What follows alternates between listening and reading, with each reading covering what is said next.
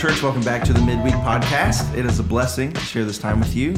As always, I'm joined by Pastor Brent Bullard. Ah, thank you. Hey, thank yeah. you. And uh, today we have uh, the special joy of um, getting to share this time with Chris and Molly Elliott. Y'all, thank you for being here. Thank you. Thanks for having us. Glad to be here. And the fact that we would request you all to sing a duet for the first time is just uh, just incredible. So Yeah. thank you for your willingness. Special edition. Stay tuned. yeah, listen till the end. Part two. Listen till the end. Yeah, well, thanks for for for being here and, and sharing some time with us. Um, we do know, or some of us know, that um, this is uh, this coming up Sunday will be your last Sunday here with us at Grace. And so, before we get there to that sad news, we'd like to we'd like to go back a little bit and talk about how first how you guys came to know Christ, and then we'd love to know how you ended up here and and some things about that. So, Chris, if you'd share 1st how you uh, came to know Christ and a little bit of uh, your story there. Yeah. So um, I was lucky enough. I grew up in a Christian family. Um, my parents were awesome. Um, and I, I'm the fourth of five kids. And so I had a really good example uh, set before me for my three older siblings. Um, and it's funny, I was talking to somebody yesterday just saying how when you grow up in a Christian home, you can almost take that for granted, and uh, your Christian life almost becomes more of like a ritual habit as opposed to you know a personal re- relationship with Christ. And um, sports were a big part of my life. I was lucky enough to play college basketball, and in high school and in college, you know, I kind of found myself slipping into more of a um, Christianity just being like a checklist of just like, you know, I wasn't doing this, I wasn't doing this, I was doing this correctly, and like that was kind of it. Um, and then I told people I kind of wore God like I wore a suit. You know, you pull suits out at weddings when you're celebrating and at funerals when times are hard. And uh, when times were hard in my life, you know, I was praying like God help me. When things were going good, I was like, oh, God's blessed me. But everything in between, I just like, you know, I, I've got it. I don't really need anybody else, you know. Um, and so uh, went through some tough tough stuff in college with basketball with injuries and stuff and kind of hit rock bottom and um, that was kind of when I saw like you know trying to do stuff on my own this is where I've ended up. And so really I remember my in between this uh, the summer in between my junior and senior year really surrendering um, to Christ and just being like all right like you need you I need to give up my life and let you kind of take over. And um, I went on a mission trip with Athletes in Action, um, and uh, that was that was really life changing for me because we just we did a mission trip, but during that time, that staff and that coaching staff discipled to all of us players, and um, and it really just kind of showed like especially the idol the idol I made basketball, you know, and it really like one of the lines they really kind of um, really stressed to us is when a good thing becomes a god thing it becomes a bad thing and that like has still stuck with me where basketball and other things they were good things and blessings in my life and i turned them into a god and it ended up you know temporarily kind of throwing my life off course and so um and so that kind of leads a little bit to how I ended up in Nacogdoches. I, you know, played college, was injured a lot. Um, because of that, wanted to get into athletic training. Um, my athletic trainer was a really good, like personal and spiritual mentor to me. He's a solid Christian, and um, so he kind of pushed me in the way of athletic training. And so, as soon as I was done in 2016, I got accepted here at SFA for grad school, and uh, moved out here. I thought SFA was in Austin, Texas. So a, week, a week before I moved here, I realized I was going to a town I'd never heard of. and so, uh, They do call Nacogdoches the Austin of East Texas. Is yeah, that right? so- yeah. and so, uh, but yeah, so I mean, I'm going to skip a little bit ahead, um, and Molly can kind of fill in the gap. But uh, we, um, I met Molly kind of during my time in grad school, and uh, we got married. Um, and then she moved out here, going into my last semester of grad school. Um, and then we were like, yeah, like I don't think we're gonna stay here, and that was five years or three or four years ago. So, and we're really happy we did. That's awesome. Well, Molly, how about you? Where, uh, what's the kind of the beginning of your story, and how did you come to know Christ? Um, well, I knew Christ at a very, I would say, early age. Uh, my dad was actually a worship leader at our church. And so um, we were at the church constantly, all day, every day. I don't remember a day as a child not being at church. And so basically, there's one thing that I like remember encountering. It was my sister on a Sunday. She was worshiping and her hands were open. And I looked at her and I said, Why, like, why are your hands like that? What are you hmm. doing? And she said, I'm surrendering to the Lord. I'm giving everything that I have hmm. to Him. And I want Him to know that it's all His. And I remember thinking, like, I want to live like that too. I hmm. want to know what that is. I want to live like that. And hmm. just so happened that there was a prayer, a prayer like a come to Jesus of like, if you want to give your heart to the Lord, like this is the time to do it. And so it's kind hmm. of like all that kind of threaded together. And as a kid, I didn't really know what that truly, truly meant, but I knew that I was surrendered to the Lord. Yeah. And so that was just kind of like my moment of, I want to be like my sister. She was a great example to me. Mm-hmm. I'm one of 10. And so she was the oldest. She kind of raised me. She was the kind of the one that was always there because I was 10 years younger than her. Oh wow. Yeah. And so from that moment, I just remember being really drawn by the Holy Spirit and just kind of always wanting to follow that path. Of course, I had times, like Chris mentions, where you kind of mm-hmm. fade in and out of like, hey, yeah, I'm, everything's good. I don't really need the Lord. But it always came back to this Holy Spirit just always burning in my heart. And so I feel like through high school, through college, all of those things, I never felt distant from the Lord. Um, but again, like Chris, there was seasons of just being a little bit distant.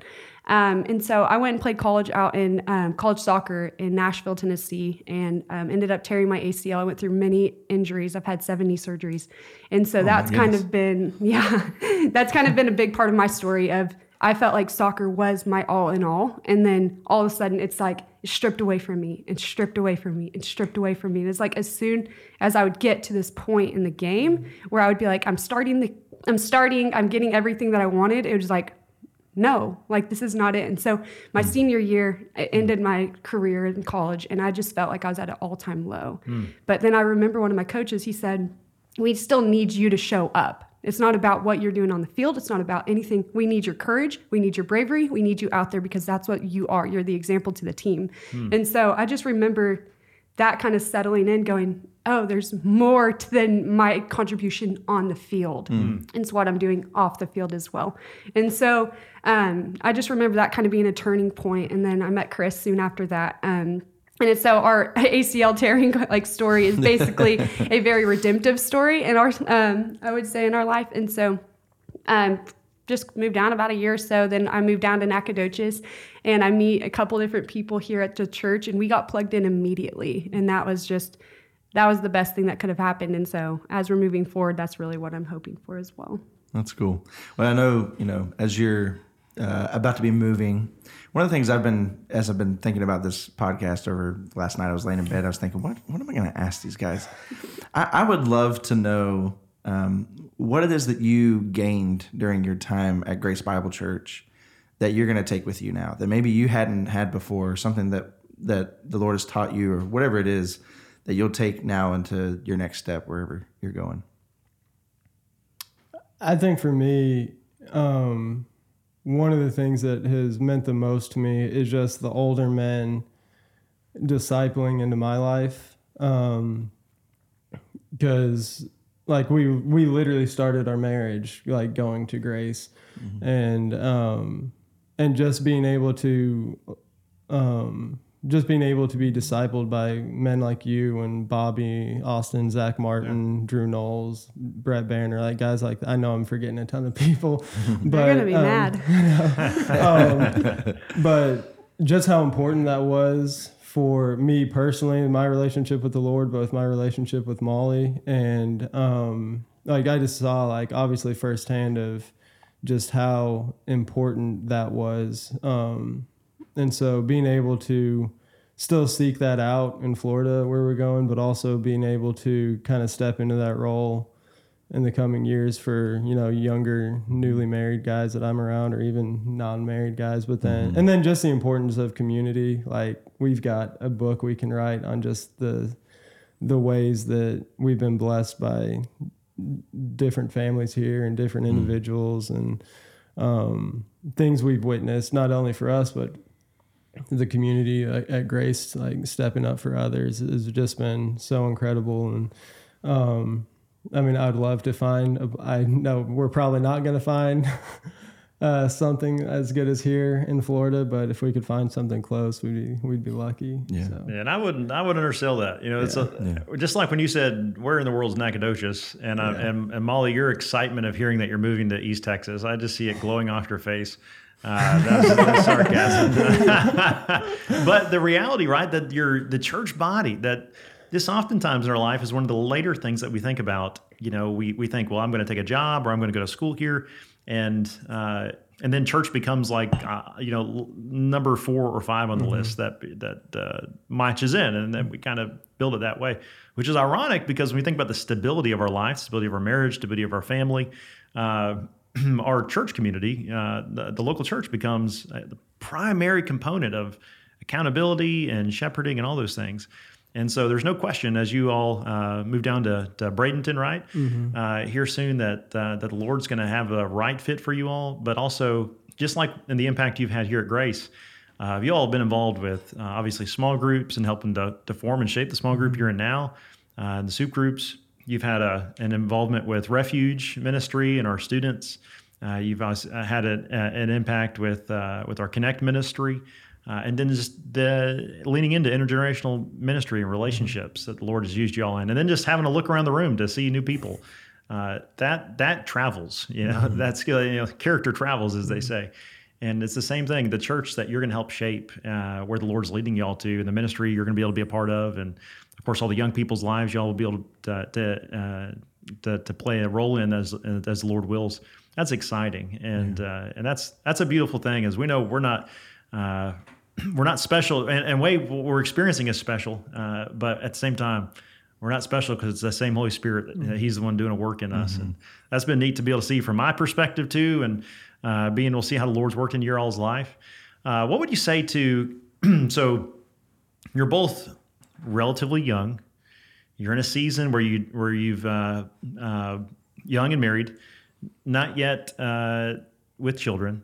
So, what would you say to people that are maybe coming out of college into that season, people that are engaged or looking to get married, or just people that are in that you know 20s life? Uh, you all have chosen to make the local church a, a part of your uh, your priorities. Uh, what would you say, and Molly, kind of start with you to to tho- those people that uh, that are maybe coming into the same season? What counsel would you give them? Um, get plugged in as fast as you can. And even if it's awkward and you're walking into a party not knowing anybody, just still go. It doesn't matter. You'll find somebody um, that impacted me hugely here was Kim McGrath. There was a um, Super Bowl party here. It was our like second week in town.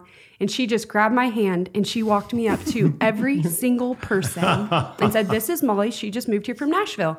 This is blah, blah, this is Molly. She just I didn't remember a single person that I met that day, but I remembered Kim. And that has stuck with me for a long time. And so I'm hoping I find another Kim in Florida. Um, but it's just, I would say, in that season where you're so, like, especially if you're in a new place and you're craving that community, you need other people around you that are in the same season and mm-hmm. also have already been through that season. And that can give you good counsel. And so I would definitely just say get plugged in, even when it's uncomfortable, mm. because it makes a huge difference. Mm. Yeah, I'd say along the same thing. Just you know, don't don't sit and let life like kind of don't wait for a time to jump in. Like like Molly's saying, just jump in. Like serving here at Grace has been that's one of the things I'd say is like kind of get plugged in, but serve. You know, um, your local church, and I mean, that's been for us. We got we got really close with the Austins really quick because Molly and I jumped in and helped out with Refuge because they asked us to. And then just through that, we created so many relationships. And then with the soup group and um, getting plugged in with a small group, um, I mean, that started with us, the Hearst, the Garas, um, and the Hayes. And I mean, those are three of our closest couple friends that we've had this whole time. And um, I mean, it's just because I, we've seen people, including us, be able to plug in, be able to serve, and just the explosion of community and friends kind of around us, and um, it's been really cool to watch. But that's one of the things I would say is just don't don't sit by and kind of wait for an opportunity. Just jump in there and just to kind of see where the Lord takes you. Hmm. But I'll also add that it also makes you more aware when you've mm-hmm. gone through that season. It makes mm. you more aware of the people that might be in that same position.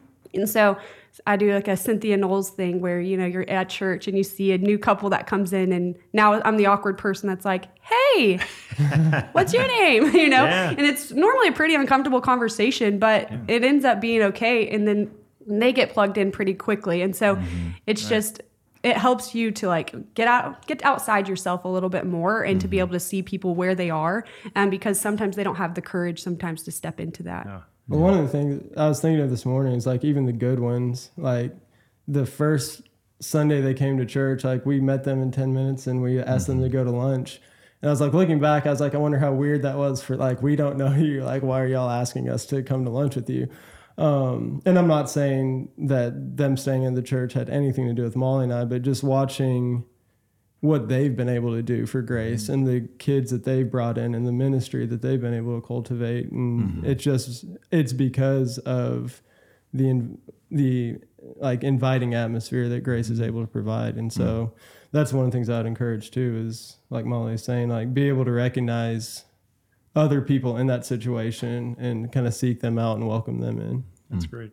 Yeah, that's a lot of our faith, right? We've been forgiven much. We ought to forgive. We've been people who've received grace and peace. We ought to show grace and peace and, and aim for peace with others.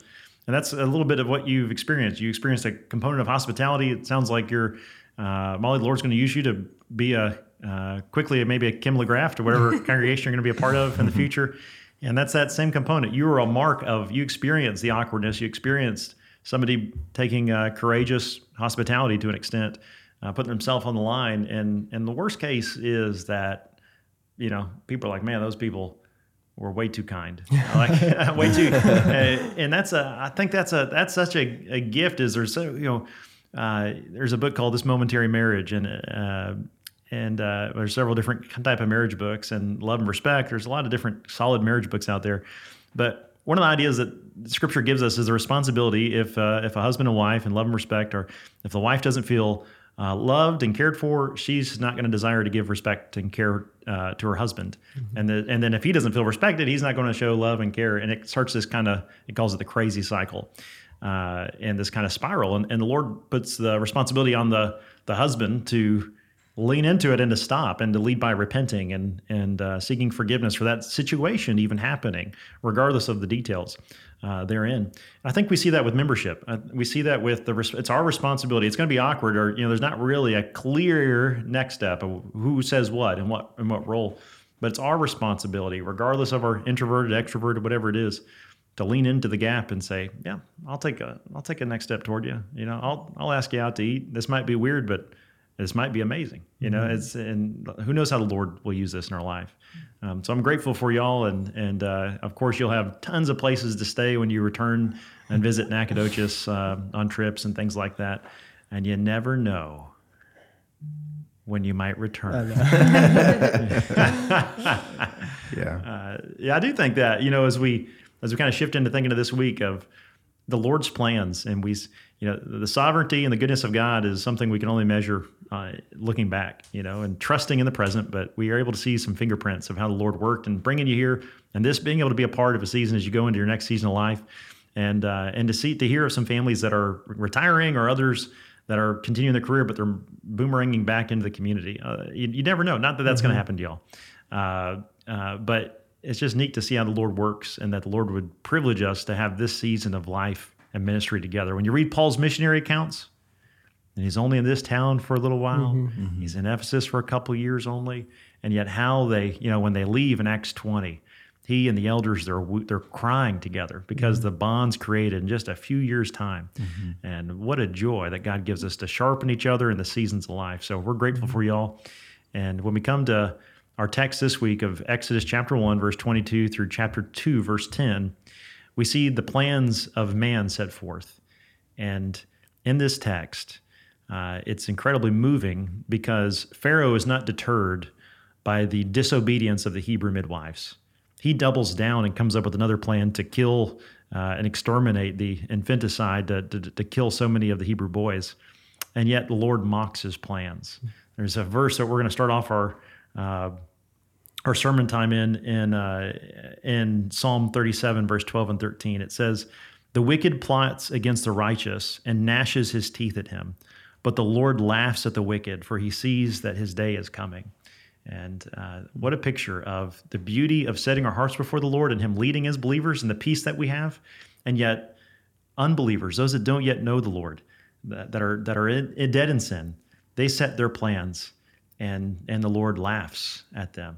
And so the difference of the peace that the believer has compared to the laughing foiling, that's what we'll see. All these different s- scenarios that happen of how the Lord just totally makes a mockery of Pharaoh's plans. And yet the peace and joy that you all have in this next step, uh, because you know you're walking in the hands of the Lord. That's a cool thing. Yeah. Yeah.